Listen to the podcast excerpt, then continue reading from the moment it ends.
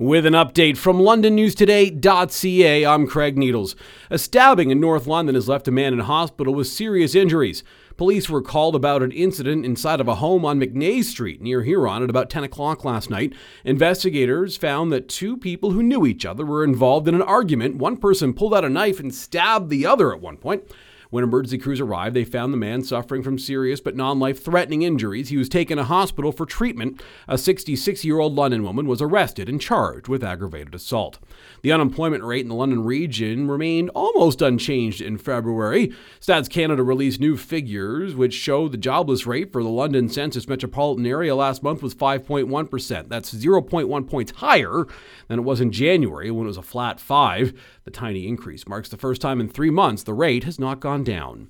And provincial police are investigating a possible London connection as people continue to look for a Lambton County woman who has not been heard from in over two years. Deanna Timms is 34. She was last heard from in February of 2021. According to new tips, Lambton OPP believe Timms left a London residence with another person with plans of returning to Lambton County. However, she has not been seen since. Her description and her photo are up at londonnewstoday.ca. Classic Rock 98.1 on weather overnight tonight, low goes down to minus 8. The snow will stop in the overnight hours as well. Tomorrow, overcast through the day, a high of minus 1. And on Sunday, a chance of some flurries with a high of plus 1. Right now, it is plus 2. For more on these and other stories, go to londonnewstoday.ca.